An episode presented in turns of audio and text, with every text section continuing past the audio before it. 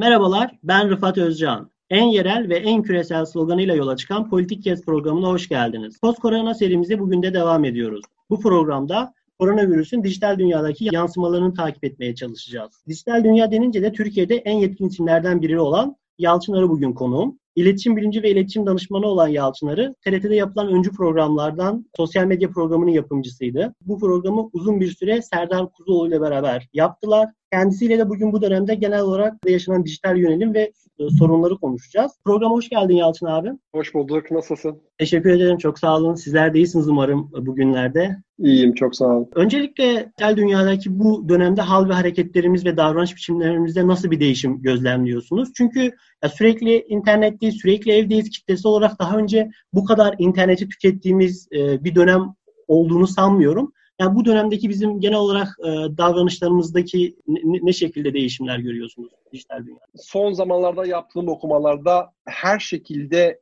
başa döndüğümüzü düşünüyorum. Bu başa dönüşün de tarihin tekerrürden ibaret olmadığını ama tarihin farklı bir şekilde başa döndüğünü düşünüyorum. Yani bir şiirin ilk mısrasıyla son mısrasındaki hani uyak vardı ya hani böyle. Onun birbirini tekrar etmesi gibi. O açıdan bu yaşadıklarımız benim için bir sürpriz değil. Niye değil? Şöyle biz aslında tarihten her şeyi öğrenebiliyoruz ve geçmişe gittiğimizde buna benzer şeyler yaşadığımızı görüyoruz. Bu gök kübü altında neredeyse yaşanmamış hiçbir şey yok ve yaşananlar farklı şekilde olsa da birbirinin tekrarı. Polybus diye bir tane tarihçi var. Greek e, Yunan döneminde yaşamış ve History diye bir tane kitabı var. History Rhyme Itself felsefesi. Diyor ki adam dünyada şu ana kadar gelmiş geçmiş 6 tane politik sistem var. Bunlar monarşi, tirani, demokrasi, cumhuriyet ve kaos. Ve bu cycle 600 yılda bir başa sarar. İşte monarşiden demokrasiye devam eder. Ve en sonunda da kaos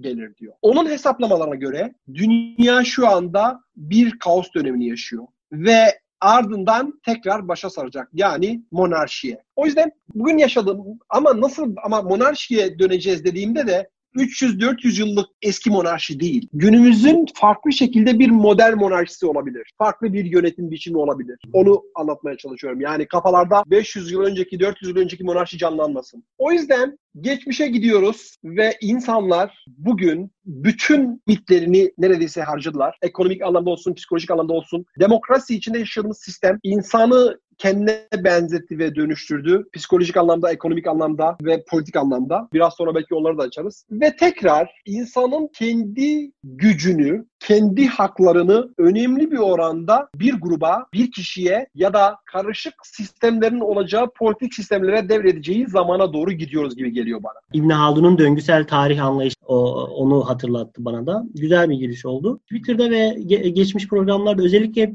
enformasyon fazlalığı diye bir kavramdan bahsediyorsunuz. Bunda bu dönemde daha da fazlalaştığını belirtiyorsunuz.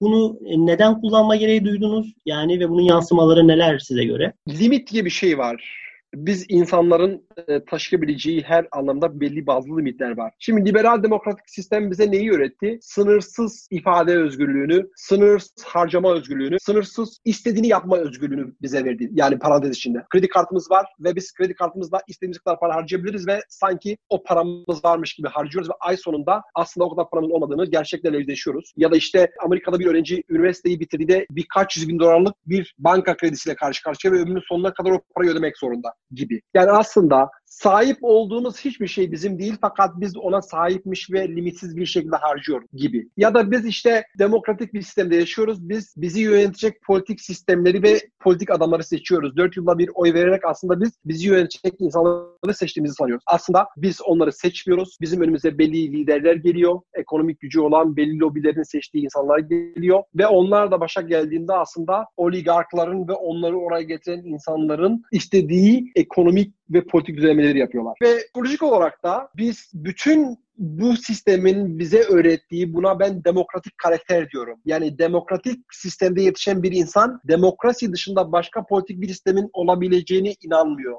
Bunun dışındaki herhangi bir şey ona çok absürt diyor ve imkansız görüyor. Ve o yüzden sen demokrasinin ya da liberal demokrasinin alternatif bir şey söylediğinde bir bariyerle karşılaşıyorsun. Çünkü zihinler artık belli bir şekilde kilitlenmiş ve set edilmiş. Tartışmaya yüzden, kapalı bir alan gibi. E, evet. Nasıl içinde yaşadığımız sistem bize overdose geliyorsa eğer, taşıyacağım, taşıyamayacağımız bir eğer her anlamda az önce bahsettiğim, sosyal medyada aslında liberal de bir parçası ve ürünü. Yani biz okuyamayacağımız kadar enformasyonla her gün timeline'da karşı karşıyıyoruz. Akan bir timeline var ve bir bilgi, bir enformasyon ağı var. Bir video sayısı var, bir görsel sayısı var ve, ve biz bunların çoğunu okuyamıyoruz ve hazmedemiyoruz. Ve bir süre sonra taşan bir kova gibi bu enformasyonlar zihnimizden taşıyor ve biz bir süre sonra zihnimiz bir çöplüğe dönüşüyor. Ve biz bir süre sonra ne kadar önemli olursa olsun, ne kadar büyük bir olay olursa olsun ona karşı duyarsızlaşıyoruz. Çünkü bizim kapasitemizi aşacak düzeyde bir bilgi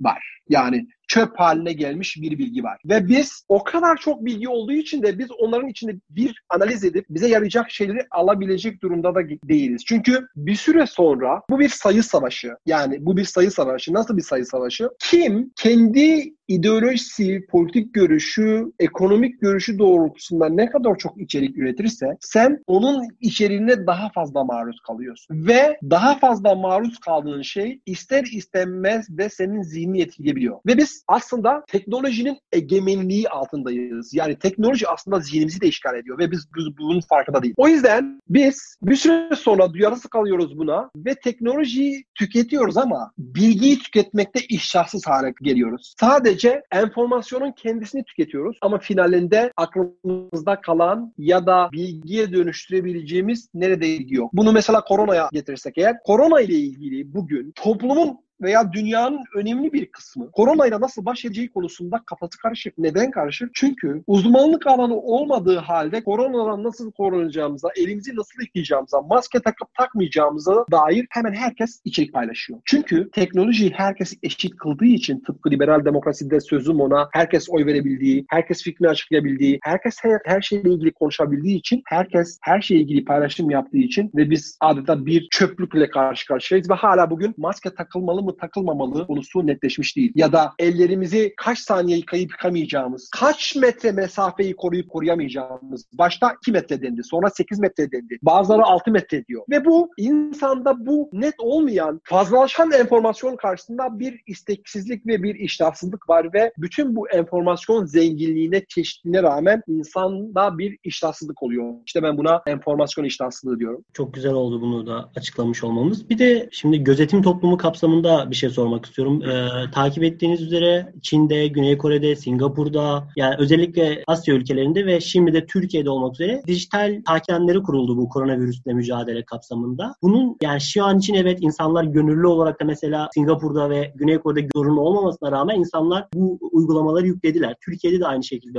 olacak muhtemelen. Ama yani şu an için e, insanlar bunu olumlu olarak karşılıyor olsalar da gelecekte bu nereye dönebilir? Harari'de son yazısında şöyle bir şey yazmış. E, yazısını bitirirken olağanüstü dönemlerde çıkan bu tip uygulamaların sonrasında kalıcı olmak gibi kötü bir huyu vardır diyor. Yani siz ne düşünüyorsunuz bu özellikle bu dijital uygulamalar konusunda? Aslında şunu söylememiz lazım. Bugün e, koronavirüsüyle birlikte liberal demokratik sistemin gerçek anlamda çöküşünü görüyoruz. Neden çöküşünü görüyoruz? Bugün dünyanın gelişmiş ülkeleri koronaya karşı hızlı bir şekilde karar alamadılar. Avrupa ülkeleri ya da gelişmiş ülkeler koronaya karşı hızlı tepki veremediler ve iyi bir mücadele edemediler birkaç örnek dışında. Bu aslında yıllardır bizim yücelttiğimiz kurumların, liberal kurumların, kurumsal sistematiğin, kurumsallaşmanın ülkeler için aslında o kadar iyi olmadığı, bunun aslında tamamen böyle bize öğretilen bir ütopya olduğu ortaya çıktı. Bugün İtalya ve İspanya Avrupa Birliği'nden yardım istiyor korona konusunda. Avrupa Birliği hala onlara yardım etme konusunda bir karar alabilmiş değil. Hiç kimse kendi kaynaklarını başka ülkede aktarmak istemiyor. Amerika hakeza Amerika hala maske sıkıntısı çekiyor. Ya da dünyanın birçok ülkesi bu konuda sorunlar yaşıyor. İnsanlar devleti kurarken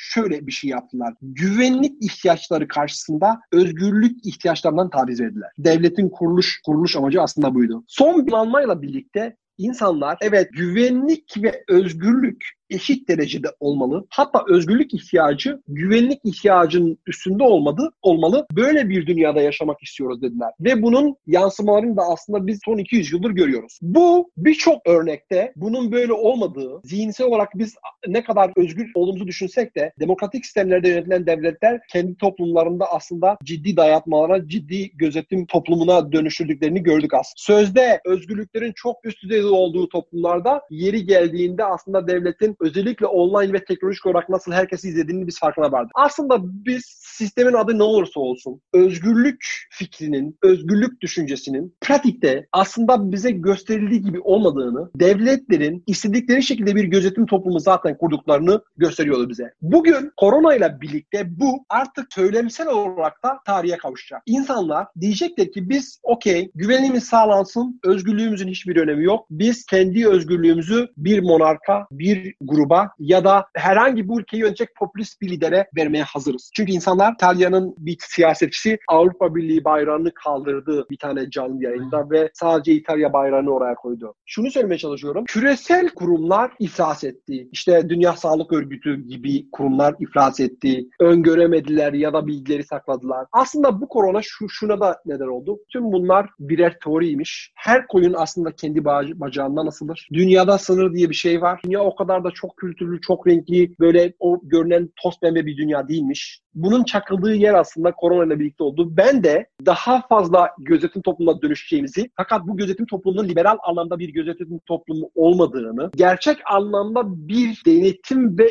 özgürlük denklemi olacağını, bugün anladığımız anlamda sınırsızlık anlamda öğretmiş olduğu bir özgürlük değil ama gerçek anlamda yönetenler ve yöneticiler arasında dengeli bir işbirliğinin yapılacağı sistem adı ne olursa olsun monarşi olabilir, kaos olabilir, cumhuriyet olabilir ama gerçek anlamda Hegelian anlamda, Nietzsche'ci anlamda bir özgürlük ve güvenlik denklemine oturacağımızı düşünüyorum. Her kriz döneminde olduğu gibi yine bu son yıllarda yaşadığımız yani post-truth söylem inanılmaz şekilde ön plana çıkıyor. Korona krizinden sonra da işte WhatsApp gruplarında, Twitter'da inanılmaz şekilde manipülasyonlar ve yalan haberler. Dünyada da Türkiye'de de mesela resmi bakanlar bunu doğrulasa da ya da yanlışlasa da ya da teyit e, gibi doğrulama platformları da bu işi görse de insanlar yeterince yine buna inanmıyorlar. Yine aynı şekilde kendi yanılmak istediklerine inanıyorlar. E, yanlış da olsa. Bunu nasıl değerlendirmeliyiz? İnsanların zihin dünyasını nasıl anlamalıyız? İnternette dezenformasyonları durdurmak imkansız. Neden imkansız? Milyonlarca aynı anda içerik yazılıyor, paylaşılıyor ve sen bir grup gönüllü kuruluşla ya da gazeteci, akademisyen insanlarla milyonlarca içeriğe karşı bireysel düzeltmeler yaparak dezenformasyonu durduramazsın. Birincisi bu. Şeffaf olmaya çalışsan da, ne kadar şeffaf olsan da yine de insanlar inanmak isteyecekleri şeylere inanacaklar. Çünkü insanlar aslında her ne kadar internette farklı fikirleri görme imkanına sahip olsalar bile takip ettikleri kişilerin paylaşımlarına göre içerikleri görüyorlar. Ve genelde insanlar aynı politik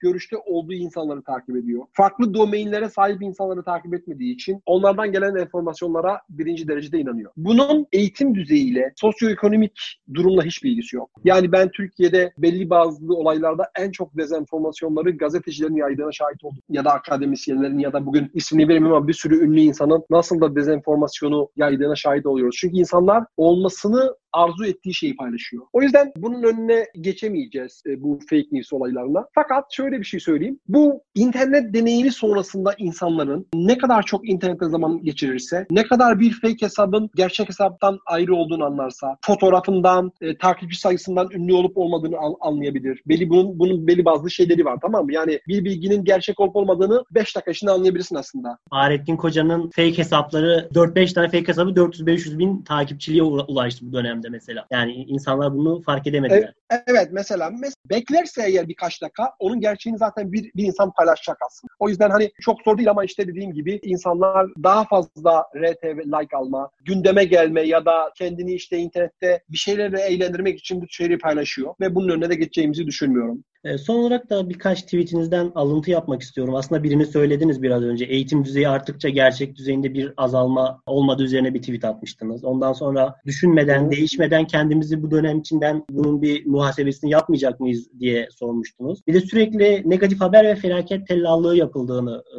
söylediniz. Hem hatırlattım size hem de genel olarak gözlemlerinizi zaten söylediniz. Bundan sonrası için böyle öngörüleriniz nelerdir? Neler olabilir? Bunu en son olarak alabilirsen sevinirim. Türkiye'de bir grup insan var her şeyi politize ediyor ve bu politizasyonun sonucunda da ülkede iyi bir şey olacağına dair inancını yitirmiş. Asla bu ülkede iyi bir şey olamaz diye düşünüyor. Bunun birkaç nedeni var. Bir, kendi kişisel bir hesabı var. İki, bugüne kadar hep negatif şeyler söylemiş ve negatif şeylerin çıkmasını beklemiş. Üç, içinde bulunduğu mahalle onu dışlar diye pozitif şeyleri ya görmüyor ya da pozitif şeyler paylaşmıyor. Bu ülkede tabii ki hatalar ve yanlışlar ve negatif şeyler var. Çok. Bu ülkede pozitif şeyler de var. Yani biz bir birey olarak kendi ideolojik angajmanlarımızı ve politik görüşümüzü belli noktalarda bir kenara bırakıp doğru olan şeyleri paylaşabilmeliyiz. Ve bunu paylaştığımızda da öyle insanlar bizi yargılamayacaklar. Çünkü sen bir gerçeği paylaştığında iyi bir şey ve doğru bir şeyse onu paylaşacaksın. Bir şey kötüyse ve yanlışsa da onun yanlış olduğunu söyleyeceksin. Bunu biz öğrenmeliyiz. Türkiye'de maalesef insanlar kamplara ayırmış. Muhalif olan birisi ülkede çoğunlukla böyle pozitif bir şey paylaşamıyor. Ya da işte muhalif olmayan birisi de ülkede yan, yanlış giden şeylerle ilgili bu yanlıştır diyemiyor. Bunu genellemiyorum tabii ki ama yani önemli oranda böyle. Bunu bunu aşmamız gerekiyor ve son olarak da şunu söyleyeyim. İnsanlar bunun hemen geçmesini ve normal hayatlarına devam etmeyi istiyorlar. Böyle bir şey yok. Yani böyle bir şey yok. Bunun üzerine nerede yanlış yaptık insan olarak? Doğaya nasıl bir zarar verdik? Çevremize nasıl bir zarar verdik? Ailemizle ilişkilerimizde hangi hataları yaptık? Ne bileyim yani kendi iç muhasebemizi yapmadan, bugünleri geçirdiğimizde yeni bir insan olmadan, içinde bulunduğumuz politik sistemi sorgulamadan, psikolojik olarak kendimizi sorgulamadan bu zaman geçse bile bireysel olarak kendi felaketimizle baş başa kalmaya devam edeceğiz. Çok teşekkür ederim programa katıldığın için. Ee, çok verimli e, bir sohbet olduğunu düşünüyorum. Ben, ben teşekkür ederim. Son olarak eklemek istediğin herhangi bir şey var mı? Yok teşekkür ediyorum. Çok sağ olun. Ben de çok teşekkür ederim. Programı dinlediğiniz için dinleyicilere de teşekkür ediyorum. Kulağınız bizde olsun.